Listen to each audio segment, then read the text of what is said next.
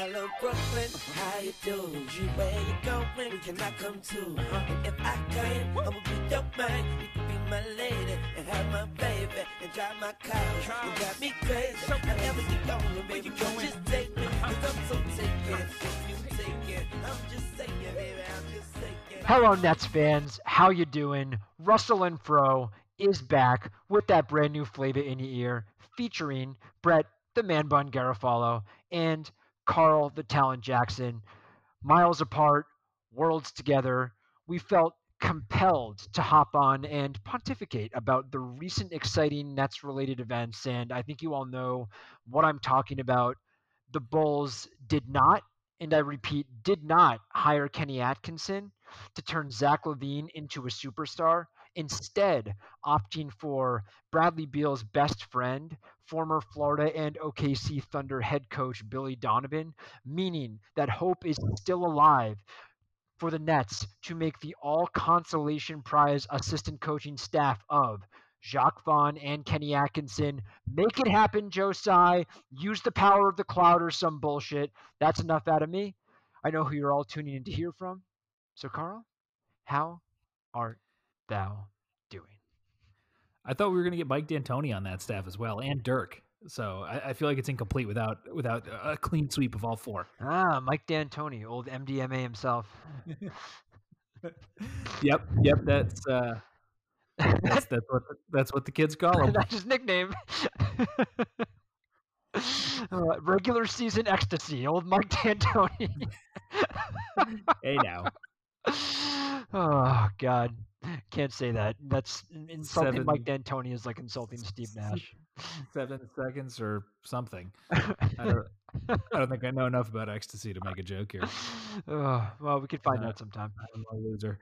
Um, all right. Well, yeah, we're here to talk about uh, the Steve Nash. Now that the dust is so, our, our podcast philosophy is, you know, everybody else wants to be about breaking news. We're about just letting the dust settle a little bit you know, let's let's let's take a big old deep breath, maybe a, a nice sip of coffee, and then we're going to come back with our measured reactions to the Steve Nash hire some three weeks later.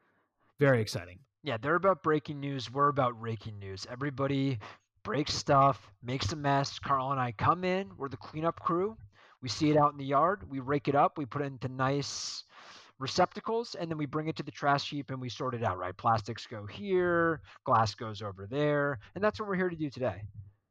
Listen, other media members, if you want to break stuff, join Limp Bizkit. oh God, we have to stop making late '90s references. Is there, is there, are there jokes that could make me sound older? Could, could or like get a Cure reference in here, or maybe uh, about some Jangle Rock. I don't know. Should we bring it back to the Secret Life of Alex Mack? I think we should. I think we should. Um, no, let's bring it back to this. To, to well, as as I titled this recording session, Nash rules everything around me. Uh, Brett, Steve Nash, the coach of your Brooklyn Nets. That's right. Wow. Two-time MVP of the league, not the Canadian Basketball League, the National Basketball Association. Dirk Nowitzki's drinking partner, and the man who once filmed a three minute Step Brothers parody, Stephen John Nash. And John John is such a boring middle name. No wonder nobody knows that his middle name is John. It's brutal. Steve Nash sounds awesome. I I I mean, I feel the same way every Nets fan feels about this, which is hell's yeah. I'm super excited. Let's do it, baby. Yeah, for real. Seven seconds to Mars. Let's go.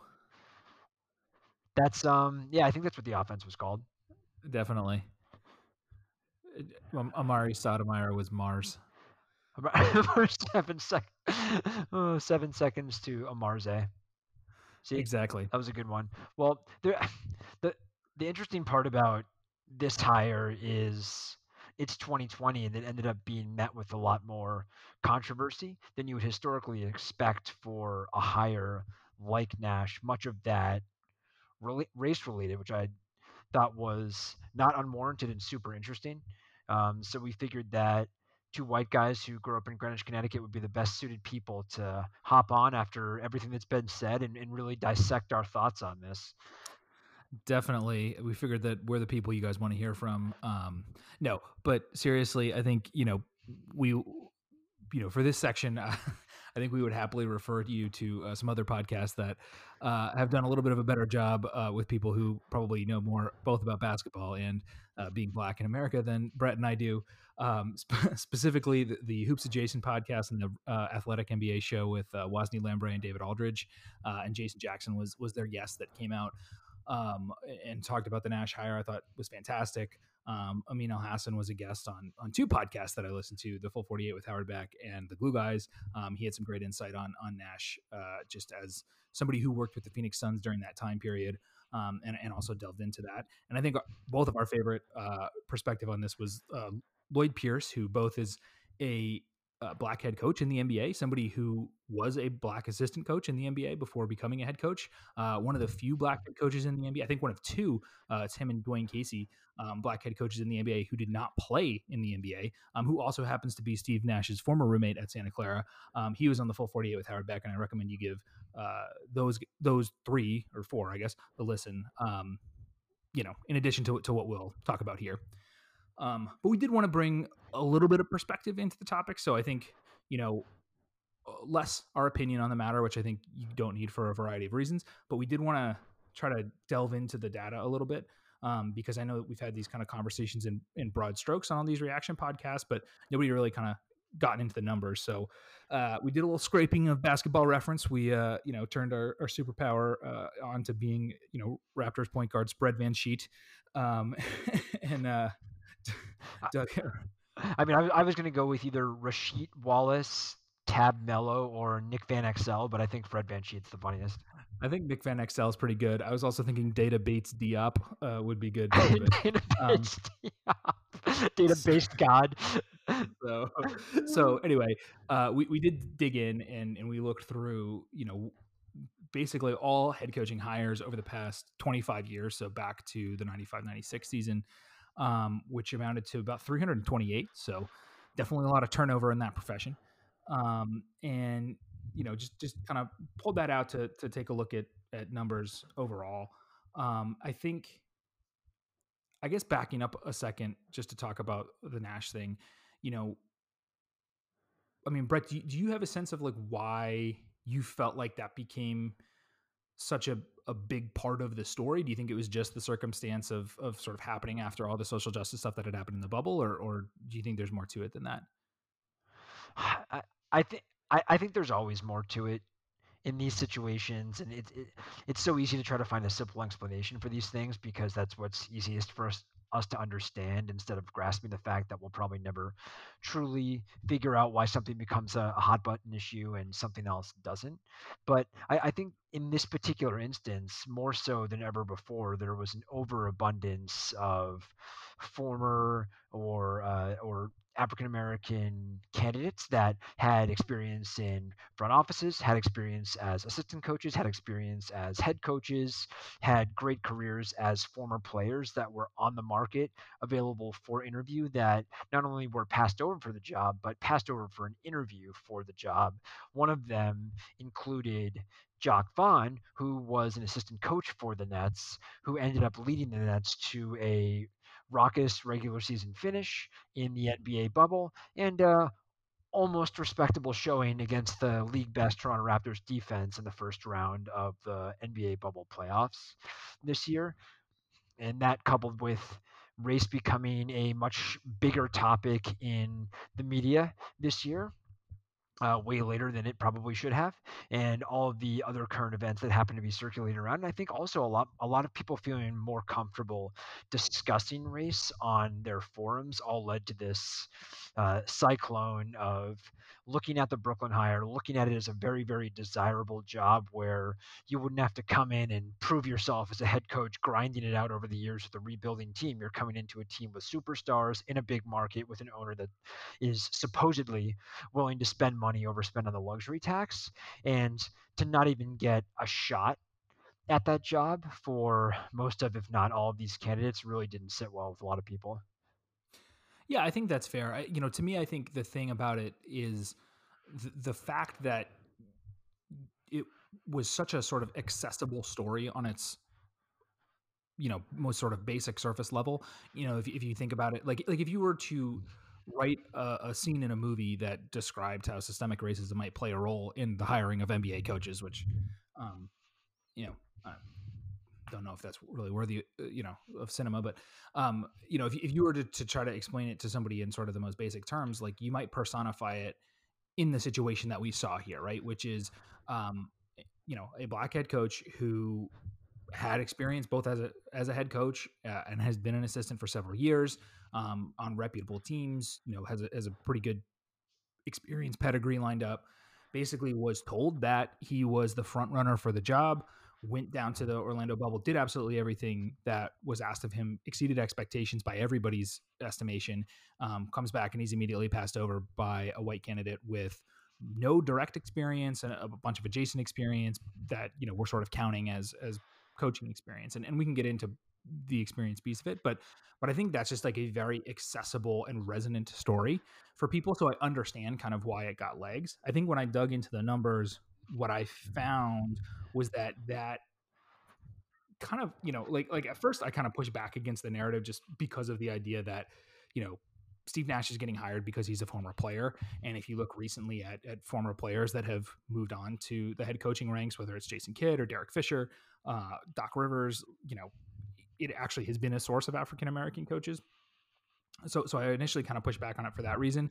When I look at the numbers, you know, I think that rings true t- to a large extent, um, both because of that piece and because of the fact that I think by framing this entire conversation around experience, you're actually missing quite a bit of the source of the problem. So, just diving into to what we have here, like 328 hires over that period, the breakdown's about 60 40 in terms of black or uh, coaches of color. I'm, I'm to, I use sort of a person of color designation um, to, to break this data down it, worth noting that there have literally been three people, uh, two head coaches and an interim coach, uh, Erik Spoelstra, James Borrego, and Caleb Canales, who is a, an interim coach for the Blazers, that were non-black, not or like neither black nor white, um, that were head coaches in the NBA. So it's it's pretty much just talking about black head coaches. Um, so 60-40 split between white head coaches and, and coaches of color over that over hires over that time. Although I think it's noteworthy that uh, only two or three seasons in that 25 year span did the total number of coaches at the time get over 40%. So, you know, I think one thing that that's indicating to me is that, you know, it seems as if like whether because they're just not keeping the jobs as long, the turnover rates a little bit faster, et cetera, you know, there's some some bias happening there. Um, I think the other thing that was interesting is if you look at the rates of like I, I, you can kind of from an experience perspective you can bucket these hires into sort of four categories. There are coaches that are hired that have been head coaches before coaches that are hired that have been assistant coaches before coaches that are coming from outside the nba whether that's mostly the ncaa occasionally somebody coming from europe um, or coaches that were a former player that were never assistant that moved you know to the front of the line so to speak. Um, of those buckets the former player group is the only one that is majority uh, black, majority, you know, coach of color essentially.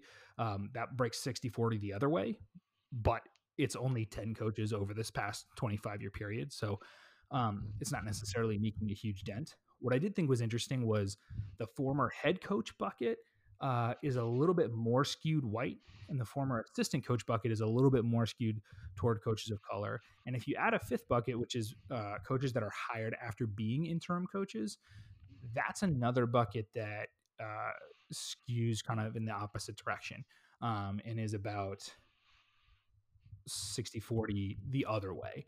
So, you know, I think what you're seeing here is you know, black coaches are more likely to, or or I shouldn't say more likely because I won't speak to the predictive nature of these, but at least have been more frequently, you know, become interim coaches than uh, than they have become head coaches, um, and they're more frequently getting hired from assistant positions than they are from head coaching positions. So, it, by framing the entire conversation with Nash around experience, I think you're really missing, you know, one of the strongest points, I think, which is looking into sort of why are white coaches more likely to be rehired? Why are they more likely to keep their jobs for longer? You know, what's going on there in terms of the reputation that they've developed for themselves?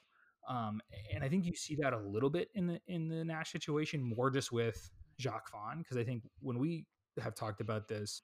You know, we didn't necessarily think that Jacque Vaughn ever really was a serious candidate for it.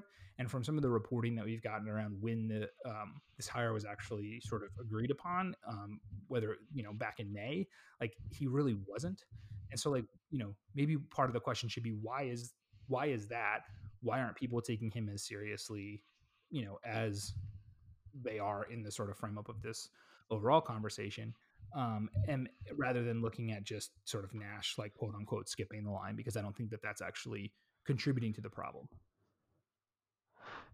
It, I, I mean, th- that was fascinating to me when you showed me that data for the first time about white head coaches getting more of a pass when it comes to performance, not only staying on longer in tenure, but being more likely to get rehired. And that's not really something that is easy to pick up anecdotally. It's something that you really have to dig in the dig into the numbers to see, which is why I'm glad that we did that. Uh, do, do you have from looking through this data and, and really taking the time to think about it because because you were the one that took the time to do this research and I appreciate that. Do you have any any major takeaways as to why you think that does happen or um, driving forces in the league that might lead to that, whether they're systematic or or individual organization driven?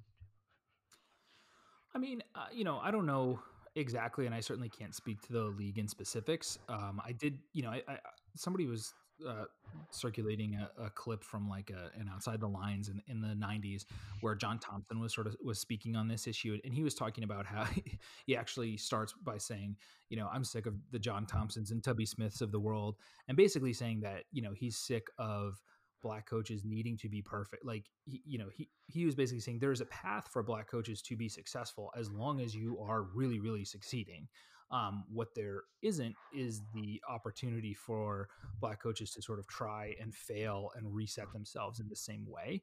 Um, and so, you know, I think that's I, you know, I think that that's fairly true, sort of pervasively throughout society. I won't speak to the league in general. I, you know, I do wonder if there, and and you know, this is something you know, perhaps more research could could indicate. Like one of the things that Stephen A. Smith said when he talked about you know, I think he, he was kind of the, one of the first people to bring this up uh, in terms of at least on a national scale, was talking about how you know Nash gets this opportunity to start with the Nets and start with a plum job that you know maybe a black head coach who's I mean like even like Lloyd Pierce like you know is starting in a more of a rebuilding mode. Um, you know, I, I, do wonder a little bit, like when you look at guys like Alvin Gentry or Monty Williams, where you know you you end up sort of circulating the same kind of treadmill of mediocrity teams um, and getting passed back and forth. And I think that maybe accounts a little bit for like, you know, coaches of color making up 40 like a solid like 40% of the hiring base but never actually maintaining that much presence in the league um, just because of the of the turnover of those particular teams so i think that's part of it and, and then you know I, I think you just also need to look at like what what it takes to make guys reputations like like looking at somebody like tom thibodeau um, you know I, you know he he has this incredible reputation because of his work in Boston primarily as an assistant, and then you know obviously some success with the Bulls. Uh, you know, but he had a pretty acrimonious departure in Chicago. He had a pretty acrimonious tenure in, in Minnesota. Um, but he's clearly looked at as a top guy in a way that you know maybe uh, some African American head coaches aren't after they've been to to a couple different stops. But but ultimately, I'd say like just the one kind of main takeaway that I had in going through these numbers is when you're dealing with things like this that are systemic, I think, you know, we do our understanding of the problem a bit of a disservice by looking at the individual hires and sort of trying to categorize them as like a binary, like racist or not racist. Like I don't think it's a racist hire for for Steve Nash to become the head coach of the Brooklyn Nets. I don't think it's a racist hire for Billy Donovan to become the head coach of the Chicago Bulls or Tom Thibodeau to become the head coach of the New York Knicks. But I do think that some of the biases that you know exist in the background that do skew the numbers um, you know in the direction that that they're skewed are present in each of those hires in each of those processes so um, you know i think it's a you know like everything it's a very complex problem it's one that i think i'm glad we're talking about we you know we should be talking about it in the league but i think if you're going to talk about it and you're going to um, try to make a difference there. I think you need to appreciate the complexity and the nuance that exists within something like this, and not just look at it at its most surface level and and you know try to pat yourself on the back by making you know these proclamations. Uh, for sure. And I think once a process like that starts, it almost becomes a self fulfilling prophecy or something that you're using to bias your decisions without even knowing it. Let's say you're a front office executive and you've been in the league a long time and you've just sort of been around to watch things happen and notice who gets hired, who gets fired, whatever, not, without really thinking about it or processing it.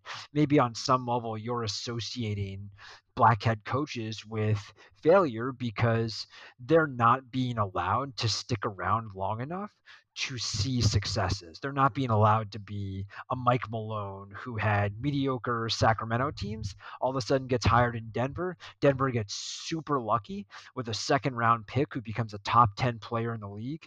And all of a sudden, this year, Mike Malone is looked at as the MVP coach of the playoffs and is in the Western Conference finals after potential years that could have been looked at as failure. And if that was an African American head coach, maybe that person wouldn't have been hired again. And the more that happens, the more likely it is that other that uh, other coaches who have already had a position are going to continue to get passed by, whether that's an active thought process or not. And one of the things I really liked that you brought up was that's a really easy way that the uh, one really easy way to dismiss racism being part of the system or bias being part of the system is to look at every individual situation as as a one-off versus look at the whole. And I think if you look at all these firings, hirings, tenures, rehirings, there was a specific relationship or a specific set of circumstances that could easily lead someone to say, "Oh, this had nothing to do with bias. This person knew that person had a relationship with this person. It was perfect for this scheme, whatever it is." But it takes zooming out and looking at the looking through the league and all these hirings, firings, tenures, rehires from a macro perspective to understand that there might might be a problem, where that problem lies, understand what lens you might be looking at things through that could be biasing your opinion. And I think that that is also a reflection of how we look at society too.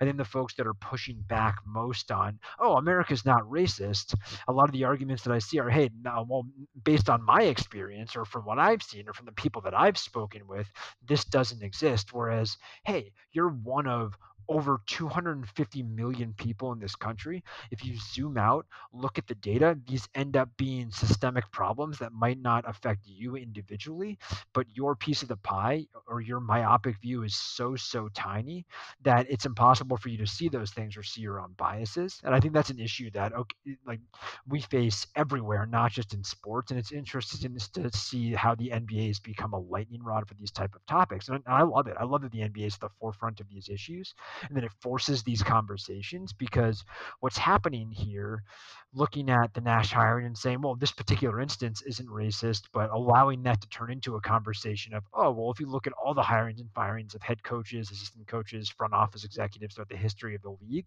then yeah there is a strong element of, of bias and racism that exists there that you wouldn't have noticed unless you actually dug into the data and saw what was really happening. And unfortunately you know most people aren't going to pull a spread van sheet and go to basketballreference.com and and do and do hours of research and go, comb through the data to see what percentage of the league is people of color versus white folks and how long tenures are and who gets rehired. And i think that becomes the issue because that stuff's hard to do whereas pulling from your own anecdotal experience is very very easy to do. And then justifying why you're not the bad guy or why nothing is wrong is also very easy to do yeah, I, I think that's very fair. And and I guess like I mean, I, I guess to shift gears a little bit, um, and just sort of move toward our, our general thoughts on the hire. I mean, I think the if you're if you're cool, I mean, do you, do you have anything else that you want to add on, on this particular topic? No, no, I've probably waxed poetic for too long on it.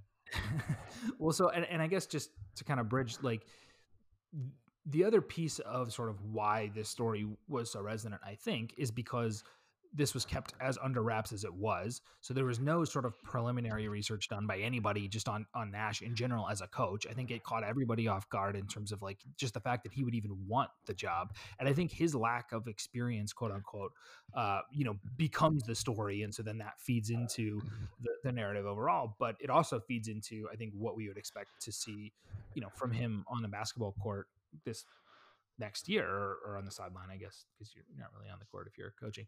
Um, so, I mean, I guess Brett, like from from your perspective, knowing that we're two weeks out and, and everybody's probably listened to the same seventy five thousand reaction pods that I did, like, what do you feel? I guess what do you feel like is the key to this hire, or or, or what's something that's been discussed a little bit less that you think is really important that that you want Nets fans to know? I, the most important thing that I've aggregated from all the Nash interviews, uh, interviews with his former teammates like Raja Bell or Lloyd Pierce, um, have been. I think he's going to pull from his past failures and his past experiences and try to architect the Nets around why he felt his teams failed to reach the mountaintop as a player. So, two examples that I'll give of that. He recently exalted the Houston Rockets. Uh, Mike D'Antoni led, of course, so he had to compliment his former coach that turned him into a two two-time league MVP with the seven seconds or less offense.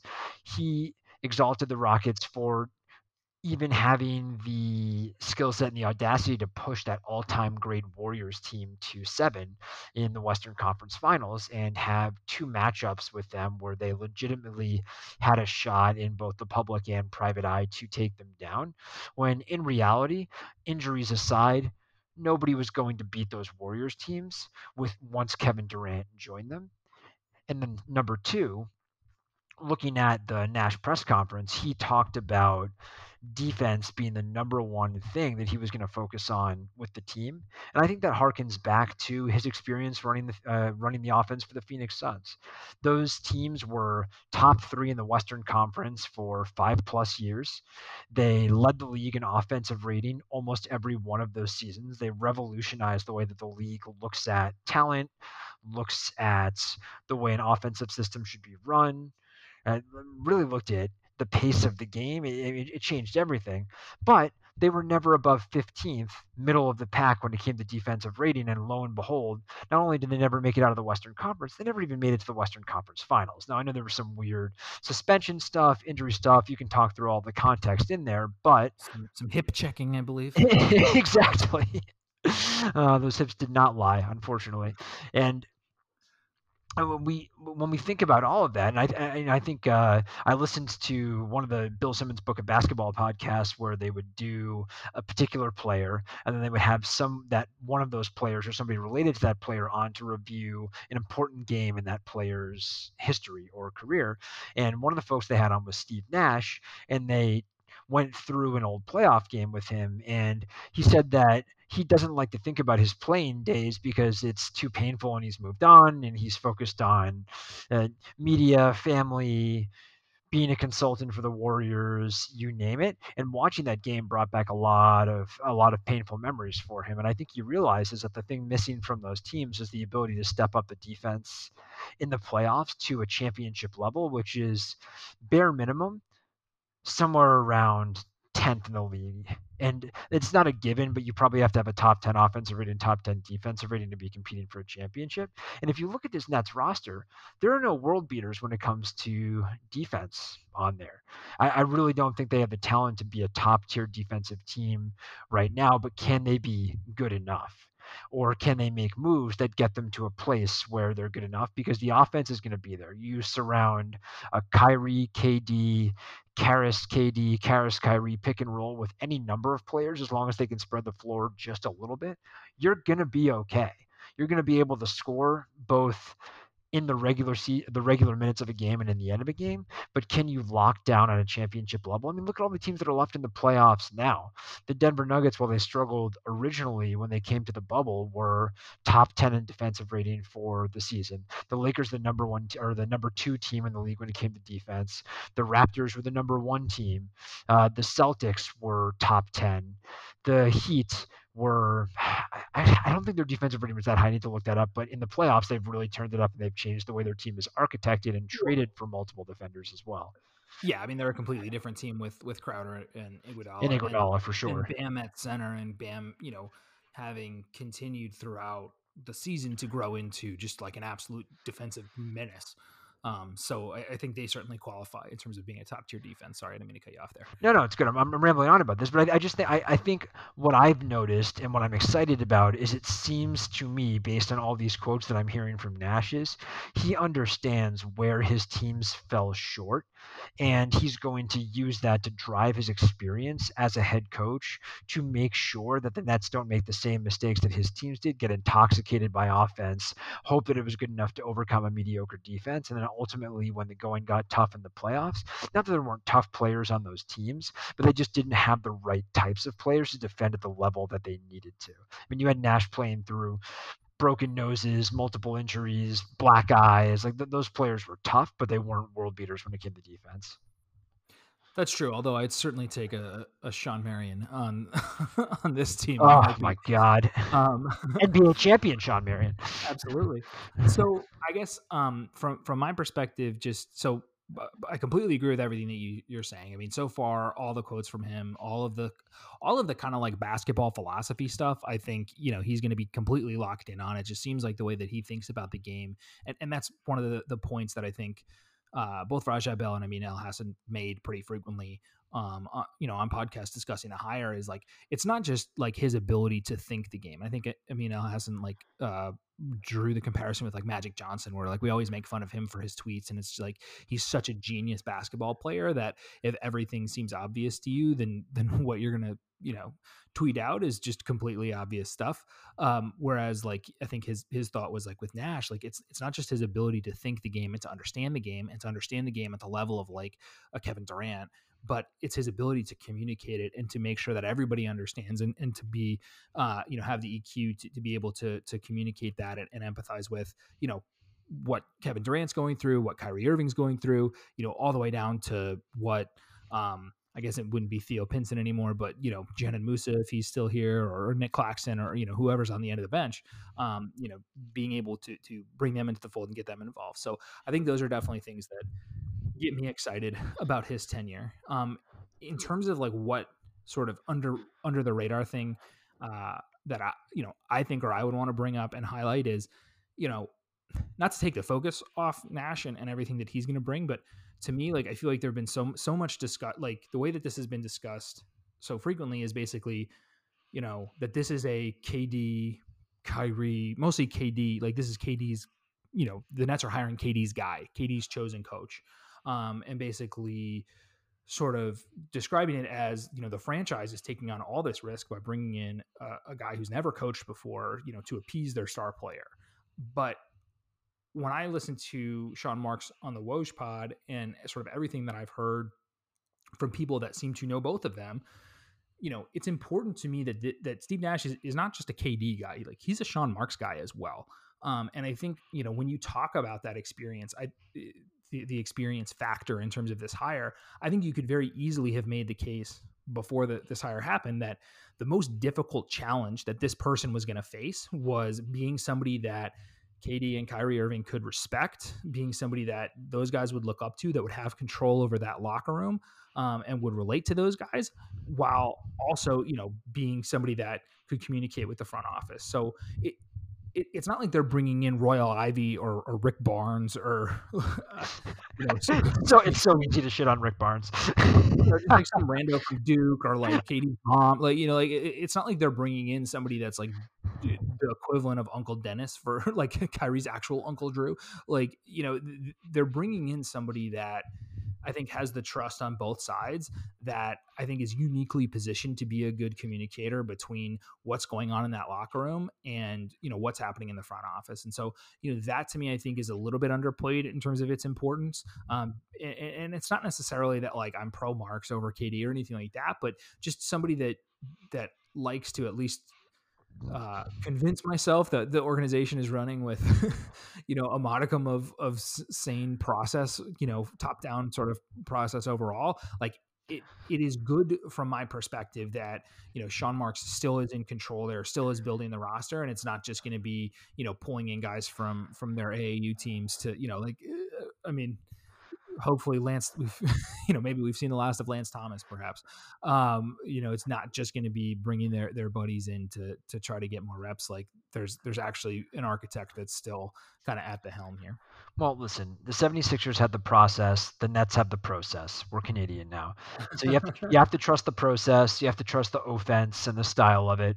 I that I mean the way that I look at it, when you have a team that has the type of talent and the type of star power that the Nets have, your job as a leader should be to remove as many distractions as possible and just let your players do what they do best, which is go on the court and do insane, ridiculous things that 99% of the players in league history probably couldn't pull off, and they do it multiple times per night. And Nash is the perfect guy to be able to do that because, like you said, he's going to be able to relate to all the players, but he's also going to be somebody that they can learn from outside of just being a good guy, which I think a lot of former players who become coaches end up being, who haven't played at that MVP or star level. And the fact that he can communicate with a star and see the game on their level, but also see the game and understand the game from a role player's perspective is incredibly unique. And I think that's really going to allow the Nets to just focus on playing basketball. And that that goes back to what KD was saying on uh, God, I forget which podcast he was on. I think it was the Old Man and the Three with JJ Redick, where he was talking about the reason, one of the reasons that he chose Brooklyn outside of the Knicks being a dumpster fire, he just didn't want to say it, is they seemed like the type of franchise that would just allow him to play basketball and Nash seems like the type of coach that will just allow him to play basketball and not worry about perception or ego or how it looks to the media or how he's performing as a head coach. Like whether Nash fails or succeeds at this coaching gig is not going to tarnish his legacy. And in reality, he really has nothing to lose except some time with his family and his personal life by taking this job. And I think that pressure being alleviated from him and not having that reflect in the way that he's going to coach is going to be massive for this team of very mercurial players that just want to get on the court play and not really be bothered with any of the uh, window dressing of the league so to speak. Yeah i mean i forget which of the podcasts that it, it was but they were talking about how you know uh, i think it was uh, I mean, Elhassan again, like talking about how you know, one thing that he, the only thing he worried about with Steve Nash, or the only reason that he didn't think that Steve Nash would be an NBA head coach was like, it was just, he has so many other interests. I think Raja Bell had mentioned it as well. Like, you know, he has so many other interests. Like, does he really want to dedicate himself to coaching?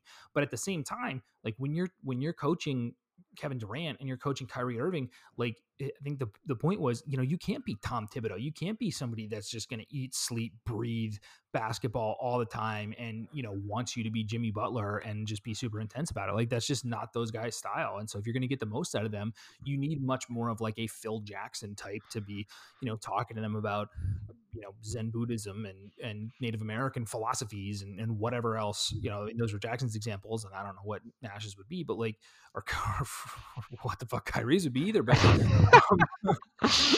but I think but I think you need somebody that can relate to them on that human level first um, and then sort of explore you know the, the ins and outs uh, of the job with them. And, and I think also like having a sort of healthy um, delineation too between like you know we're people that you know it, it's it's kind of like you have with a relationship with like a, a regular coworker where they're like there's a difference between like being actual friends with people and being sort of coworker friends where you know it's like all right we're friends but like you know at any moment like I might leave for a different job or you might leave for a different job and like you know good good on us and then we'll never gonna see each other again. Or or we'll see each other you know at a happy hour every you know four or something dude that's you know, the true test though that's the true test. If somebody leaves the company and you still end up talking to them you're like oh Oh, look Yeah. at that. I guess we actually were friends. Hey, Weird. cool. nice. Look at that. What's up, dude? but I mean, that you know, I, I- think to a certain extent, like you, you, need some of that separation, and, and I feel like he can be somebody that, like, you know, understand, you know, like the the court time can kind of be what that is, and, and giving them the opportunity to play basketball and, and getting lost in that sort of side of it, and then navigating kind of the bullshit together, because you know, I'm sure that won't be his favorite part uh, as a coach, and I'm sure it won't be their, it's not their favorite part as players either. So, you know, I, I think it's, I think it's really you know the, the more and more that i thought about it like you know I, I think he's kind of a perfect kindred spirit for them. I don't i don't really think you could have nailed those aspects of the hire better. Now obviously you are still taking on a tremendous amount of risk because he has never coached before and you know we've seen that not go well but but even when i looked you know in the research that i did like like when i looked at um the you know the the 10 guys that ended up you know going straight from being a player to uh you know being a head coach aside from like derek fisher like for the most part, like these these kind of worked out pretty well, right? You had, well, I guess I mean Jason Kidd. I I thought he was a very good coach. Um, I, I thought what he did with the Nets, frankly, w- was a pretty remarkable coaching job um, in terms of reconstructing that lineup uh, as like the sort of long ball uh, team. You know, I think he he had some some challenges, kind of similar actually to Kenny Atkinson when when he was in Milwaukee in terms of like advocating for his system above what made sense for the players. Um, and, and you know, I think he's had some issues with like dealing with ownership and fitting into the structure. So so there's some red flags there, but like I think his actual X's and O's like coaching was, was pretty good. Um, Steve Kerr, obviously, you know, not, nothing needs to be said there. Mark Jackson, I think, did a very, very good job with that Warriors team before Kerr took over. Uh, Isiah Thomas, when obviously you know all the Knicks stuff is a problem, but uh, you know I think he was pretty successful in Indiana uh, before that. Larry Bird, you know, took that team to the conference finals. Doc Rivers obviously has blossomed into you know a pretty excellent coach. Um, three one uh, series uh, notwithstanding, Danny Ainge, um, you know I guess he did more as an exec than a coach. Um, and then there's like some randos in here like Vinny Del Negro and ML Carr, but um, you know for the most part, like that's not a terrible list. Frankly, I think if you look at the list of guys that have come from college to the NBA, it's it's probably worse when you include Yeah.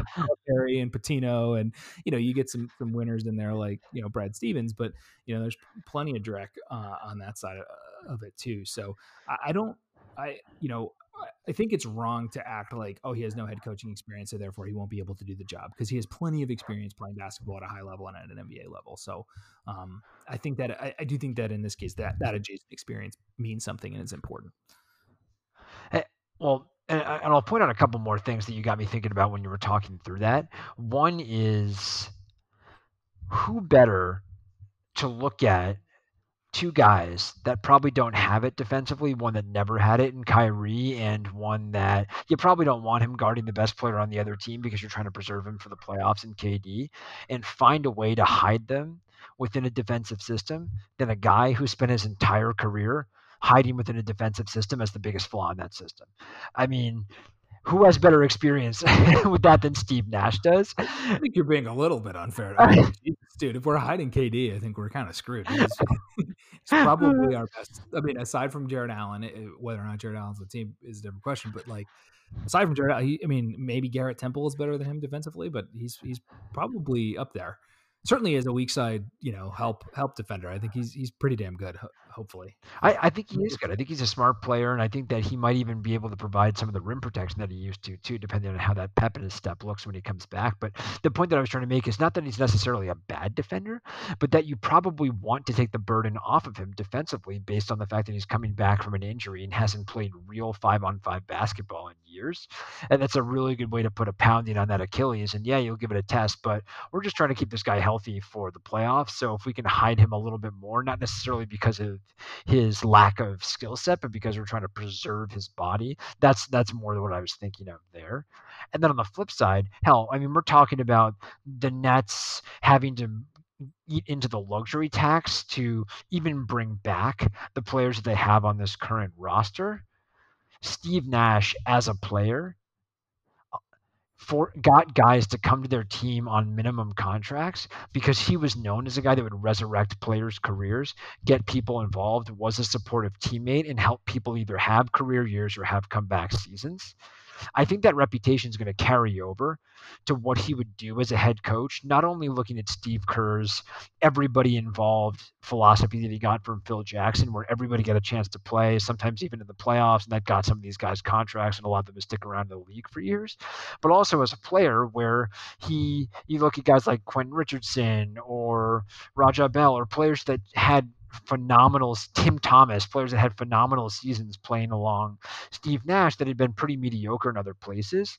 And you have to think that it's going to translate into an offensive system. And you think that maybe we can pick up some free agents, not necessarily off the scrap heap, but they would come to the Nets for cheap because they believe, okay, I might not get the contract that I want this season, but if I go to the Nets and I play for somebody like Steve Nash who knows how to make everybody successful and the team wins, I somehow put up decent stats that could get me a better contract in the future, I'd be willing to take a one year flyer. And you're looking at picking up the JaVale McGee's of the league or the David West of the league or some of those type of players that are looking for that last contract and are hoping that Nets will get them there. I think David West has already had his last contract, but yeah, uh, yeah, he's already. uh, this, this, these are more historical examples. Go east, not west. sorry, sorry. Um, no, but but I guess on that uh, on that note or on that thought, do you, know how does this hire change your thoughts or or your expectations for the offseason? Like, is there anything that you've heard Nash say or anything that this hire brought to mind that makes you think that the offseason will be different than you previously thought or, or reinforces something that you thought was going to happen and makes you think that it's going to happen more?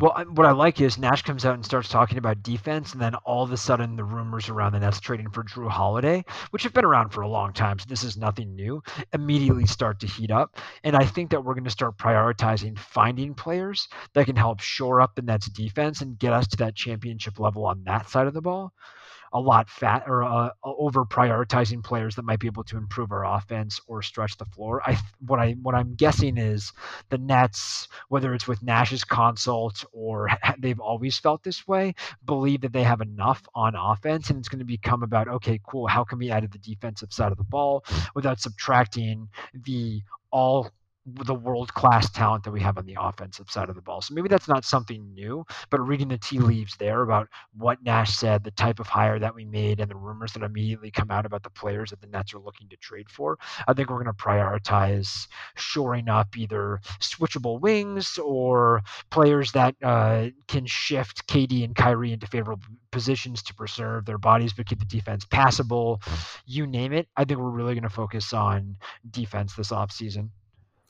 Yeah, I think that makes sense. I mean, I think coming into this offseason, I, I would have told you that what the Nets needed was, you know, uh, wing defense and, you know, somebody that can play kind of like a like a defensive minded four stretch four that can be a small ball center um, to to allow them to unlock some of the switching and versatility you know later in games when they when they go to that. I, I, still think that those are kind of the top needs. I'm glad that they're wanting to prioritize defense. I do think it's something that that they need to add pieces to get better at. Um you know but but i also think it's there are pieces that can be added that fit fairly nicely within the way that this roster is presently constructed. I guess the one thing that I so so there's a quote um, recently from Nash where he was talking about Kevin Durant, basically saying that um, Kevin has the flexibility to play all five positions, and I'm going to play him at all five positions. Um, and you know that to me was, I mean, first of all, I don't think that there are five positions in basketball anymore. There's basically you know lead ball handler, uh, center, and everything else. like wing. um, so, but but what that did get me thinking on, eh, you know, both from that comment, um, both from sort of the idea of, of knowing that, you know, uh, particularly as KD gets older, and you're going to want him defensively, bringing that rim protection, maybe a little bit more so than than being an on ball defender, um, and watching, you know, obviously things are a little bit skewed in the bubble because teams have shot so much better than they have you know in previous playoffs and, in the regular season but like like watching how teams have really really really struggled to play um, drop coverages against the pick and roll you know really makes me wonder if you if you if you feel like the the best version of this team is actualized through switching um, you feel like the best version of this is actualized through you know some kind of small ball and you're committed to essentially two centers that are going to force you to play drop coverage, does that mean that the Nets are going to be more likely to shop Jarrett Allen this offseason, knowing that you're going to be stuck with DeAndre Jordan, um, but at least exploring that market. Uh, I don't know um, because I think it's it's going to be tough to find better sort of production for dollar value than you're going to get from Allen on his rookie contract. At the same time, you know, I do think he has some value on the trade market and, and trying to um, convert what you're getting from him into one of those other areas of need, particularly wing defense, does make a lot of sense. Well, I'll, I'll say this, and I think you're right that Jarrett Allen's value will never be higher. I don't know Spencer Spencer Dinwiddie's value could definitely go up from here too, especially considering we're probably going to try to keep Kyrie's minutes down during the regular season. But there's a couple things to consider. Do we trade them now, thinking that at no point where their val- will their value get higher? Spencer Dinwiddie, six man of the year candidate, uh, was considered for the All Star team. Jarrett Allen was a beast in the bubble, had some tremendous dunks, great blocks. Look, he was the Nets' second best player by uh, any any metrics when you look at it, and even their best player by some other metrics too, if you're looking at on off and some of the more advanced things, or knowing that Adam Silver is committed or desires having a standard season, regardless as to when that starts, meaning 82 games, does that in Mark's and Nash's mind give them enough of a sample size prior to the trade deadline to really dig into the nuts and bolts of who is expendable and who isn't based on how the current roster is constructed and make a decision at the trade deadline without sacrificing this first year, which is part of the championship window. And I think the fact that the NBA is looking at a full regular season means that the Nets might be a little bit more conservative than originally thought in this offseason. And if they're like, hey, we can get Jrue Holiday without give, without giving up the farm, and that still preserves our flexibility to make another big big move if we need to. Okay, great. I mean, he's definitely young enough, and he adds the things that we're looking for on the wing. But if another team makes a more compelling offer, we're not going to beat that. We can run it back, and we feel confident that somebody else will become available that plugs the holes that we're looking to fill at a price that we're willing to pay. And that's what I, that's what I think that they have to weigh. Like, does trading for a potentially more I don't even know how to like a more sharpened or a more specific piece after assessing the team at the trade deadline and having less time to gel as a team work out better than making a trade now when value might be higher or not. And that's and those are the two choices that I think the Nets have to make. I'm leaning towards not necessarily making a big move this offseason and running it back because some of the trade targets that we've talked about seem to be sought after by other teams looking to make a run, but I could be wrong. Yeah, I, I think I agree with you in general. Like I, I would be, I mean, I wouldn't be surprised if they swung a really big deal this offseason because I do think that the that the what they'll do is um, just sort of shop around to see what is available, and if the price is right on something, you go for it. But um, you know, I, I think what will more likely happen is they'll come back with a slightly augmented version of the existing lineup. You know, go in figuring that you can make deals at the deadline, or, or you can keep some of those assets for a bigger trade next offseason. I, I, agree with that. I think that makes sense. You know, for instance, in terms of like trying to figure out the redundancy between Spencer Dinwiddie and Caris LeVert um, on a team with Kyrie Irving and, and, potentially Garrett Temple and potentially Joe Harris. Like, like that to me, like okay, you know, maybe maybe you juggle that rotation around and you try to figure it out. The center position is the one that I, I just wonder if you're better off not doing it that way. Um, and you know, I, I, I guess at the same time you could just you could just figure that by the time you get the playoffs, you just sit both of those guys.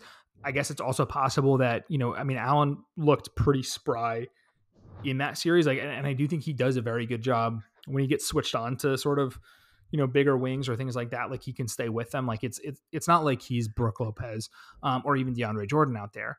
But you know, given that the Nets are going to commit to DeAndre Jordan, like, are you just are you better off?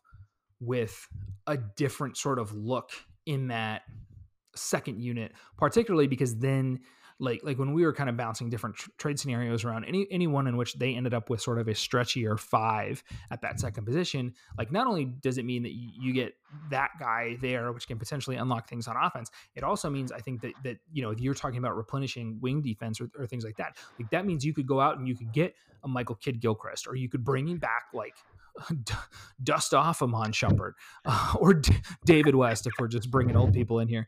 Um, David West is a joke. Iman Shumpert sadly is not. Um, But like I think MKG is a good example. Or bring back Rondae Hollis Jefferson, like you know somebody like that who can anchor a defense, but you know struggles to to space the floor. You know I think you can bring them in, integrate them in the regular season with you know a stretch big on the floor with them at the same time, and then you know allow them to you know get minutes with the team kind of work their, their way into the rotation. And then when the playoffs come around and they're playing in centerless lineups where like KD is your nominal center, like, you know, then then you can unleash them, you know, as a wing defender and, and use them in the in the roll man slot on offense or, or something like that. So so that would be the one area like Allen to me, Allen sort of went from being the guy that I was most confident would be back just because his like um effectiveness and production to contract ratio is just so like ridiculous that you know how could you not bring him back to, to being the guy that's like maybe the closest to being an odd man out just because of the position that he plays. Uh, you, know, and I, I, did I did go through a thought exercise where he is redundant and his value may never be higher, but at the same time, I think the Nets also have to balance how do we get through the regular season healthy, rested enough to make a run, and knowing that DeAndre Jordan ain't going to play 82 games. Hell, he might not even play 60. Who are the players that are going to take those minutes as a workhorse and be able to keep the team on track to get a good enough seed to be in a favorable position to make a deep run in the playoffs? And I think Allen fits that role nicely. Um, and if you're looking to get a player on the cheap that might stretch the floor or provide similar value for less money, you're probably going to get an older player. And can that person fill the roster or fill those minutes competently without getting injured themselves. And I think they have to worry about that with both Kyrie and DeAndre Jordan. And that's the argument to keeping some of these younger guys around, at least for the first half of the season, because Dinwiddie can fill in nicely for Kyrie and Jarrett can fill in nicely for DeAndre if they do have to sit out a couple weeks or a month to get their 53rd bone spur of their career taken out of their uh, thoracic cavity or whatever it is. Damn. Fucking Doogie Howser over here with the medical terminology. Welcome um, to Thoracic Park. very good. Yeah, no, I mean, I, I think overall that makes sense. And I think we can do a deeper dive maybe on uh, you know, just just an entire hour on roster baiting at, at some point, um, just on you know different deals that they could make or, or different pieces that they're looking for and, and things like that. Um, but I guess just bringing it back to Nash for a second, like as as we talk about the future and we talk about who they might bring in, and, and we, you talk about sort of the potential length of of what the window could be. I guess Brett, just putting you on the spot, like how many years do you think Steve Nash is the head coach of the Brooklyn Nets? This is not a cop out answer, and I'll give you a real tenure in a second, but I think he sticks around at least as long as Kevin Durant sticks around with the Nets. And, well, yeah, no shit. Well, yeah, man, what if, he, could, he could get fired. Right? Yeah, fair, fair enough, fair enough. Uh, so I, I, I, like, I would say minimum two years. I'm going to say maximum five to six years, and I think that Nash is grooming himself or uh, gearing up to take a front office position akin to Sean Marks at some point. So my ideal world is Nash sticks around, has success as a coach, uh, enough success to be able to relate to what it's like to being a head coach in the league, and then moves into a front office position when he wants to go back to spending more time with his family, but still be very involved in the league and in basketball. And I'm sure that some of these guys, Kyrie, KD, the players that he's friends with, also have similar notions where, hey, you know, Nash is a consultant, and that seemed pretty cool. And I'd love to do that for players in the league after I retire. And maybe all of a sudden we create the same legacy that the Spurs do, which you know Marks has always been keen to do, where we're taking our former players, people that were involved in the organization, that were part of the culture, and involving them in roles and giving them positions. And it just becomes this whole family and this culture that perpetuates over decades instead of just a couple years, one and done. People use it as a jumping off point. So that's what I think the Nets are aiming for, and that's what I think Nash is aiming for. I don't think this is just a head coaching position for him. I think he's looking at it as this is what I'm going to use as my stepping stone to become more in the league, and I want to learn what it's like on the front lines and how to succeed in that position. And I think it's going to drive how I make decisions as a future executive. So I'll say in this particular position with the Nets, I would give him five years It's a very thoughtful response. I'm going to say uh, three years. Uh, uh, you know, a puncher's chance, a real chance, and a year for the wheels to fall off. Um, and, you know, and, and I think that that kind of dovetails with the, the length lengths of guys' contracts. Um, I, you know, I call me a pessimist. I don't think we have a, a ton of bites at the apple here with this one. So hold on to your butts. Let's do it. Last Uh, uh, question. You didn't say the magic word. Where's the last question? Hit me. Last question for you, very important. Uh, who's going to look better in their sideline suit? Kenny Atkinson, uh, as uh, shouts to Colin Brady on Twitter, once aptly described him as an upscale funeral director with a cocaine habit, or Steve Nash, who once, I believe, was a model uh, for Bonobos, I, I believe. So some business casual wear. Um, who's who, who you got better on the sidelines in, in Kevin Arnovitz's next uh, coaches in suits rankings? I think Nash is going to have Kenny in every category, but ability to look fly in a suit on the sidelines. Kenny always made sure that he was killing it over there, and Nash looks great in a suit. Don't get me wrong, but I think he's going to be a guy that's more about fit and overall comfort, wearing suits that look great but are really made out of athletic material and not necessarily are uh, top of the line form fitted suits. Whereas Kenny was all about the look. He just, you know, he just had more to lose, right? If a guy like Kenny loses his job, uh, he's really gonna have to fight to get another one. If Nash loses his job, he probably gets another one, or can work in a front office, or can be a consultant, or can just go to ESPN and be an analyst. Yeah, I mean, I think I think the real question with Kenny is, is uh, how are those suits going to play on the sidelines in Oklahoma City next year? Uh, because, well, I mean, I don't actually know where they'll be playing games, but, um, but you know, I feel like that's a pretty likely landing spot for him. And I wonder if he, I also just wonder if he would just flat turn that job down and be like, "Fuck, I'm not going there." Well, here's the deal: if Kenny gets that job, you know for sure that Chris Chris Paul is getting traded. So if that happens, Chris Paul is available. Everybody. Oh, I'm pretty sure Chris Paul is available. Everybody, like, I don't think, I don't think they need to hire Kenny Atkinson to figure that out. Listen, he's available, but who the heck is going to trade for him? Maybe the Sixers. I- the Sixers, the Bucks, like you, there, there are some teams, you know, moving into desperate times here. Oh, that would be interesting. Oh man, the Bucks. I mean, those those to me are the two top candidates, and then you could also just throw out like some wild card ass team, like you know, fucking Kings or something, or just like, oh, we're one Chris Paul away from the seven seed, We'll give you De'Aaron Fox and, and whichever Bogdanovich we currently have. and uh, George Karl. Talk, talking about somebody that looked good in a suit, uh, not George Karl. Anyway, Brett, what else? What else you got for the people? Uh, the last thing I got is: Have you ever seen George Karl and John Lithgow in a room at the same time? I have not, but if you told me that like George Karl was an alien from Men in Black wearing a John Lithgow suit, I'd believe you. I, thank you, thank you for believing my crazy conspiracy theories. There's a lot of those that go around nowadays. Because he's you know like misshapen to be a John Lithgow, but Yeah, that's true. He's a little bit skinnier than John now. uh, I guess I haven't seen George Karl recently. Well, uh, on that note, I think we should probably wrap it up now that we've ventured into, now that we ventured into John Lithgow commentary. uh, let's uh, let's go enjoy our evenings. So uh, if you liked it or you hated it, whatever, you can go uh, Russell and Fro on the uh, iStore there. Give us a review, five stars, or unsubscribe, resubscribe. Apparently, that's what the kids are doing. You borrow somebody's phone, subscribe them to it. They'll love you for it. Uh, you can follow us on Twitter at Russell and Fro. You can email us, russellandfro at gmail.com. You could also email us at netspauls at gmail.com. We're, we're pretty not picky. Um, and, uh, you know, keep listening. Have a good one. Like a mama, you birthed me. Peace. Brooklyn, you nursed me. School me with hard knocks, better than Berkeley. They said you murked me by the time I was 21. That shit disturbed me, but you never hurt me. Hello, Brooklyn. If we had a daughter, guess what I'ma call her? Brooklyn Carter. When I left you for Virginia, it didn't offend you. Cause you know I only stepped out to get dinner. Hello, Brooklyn. How you doing? Where you going? Can I come through? I can't. I'ma your man.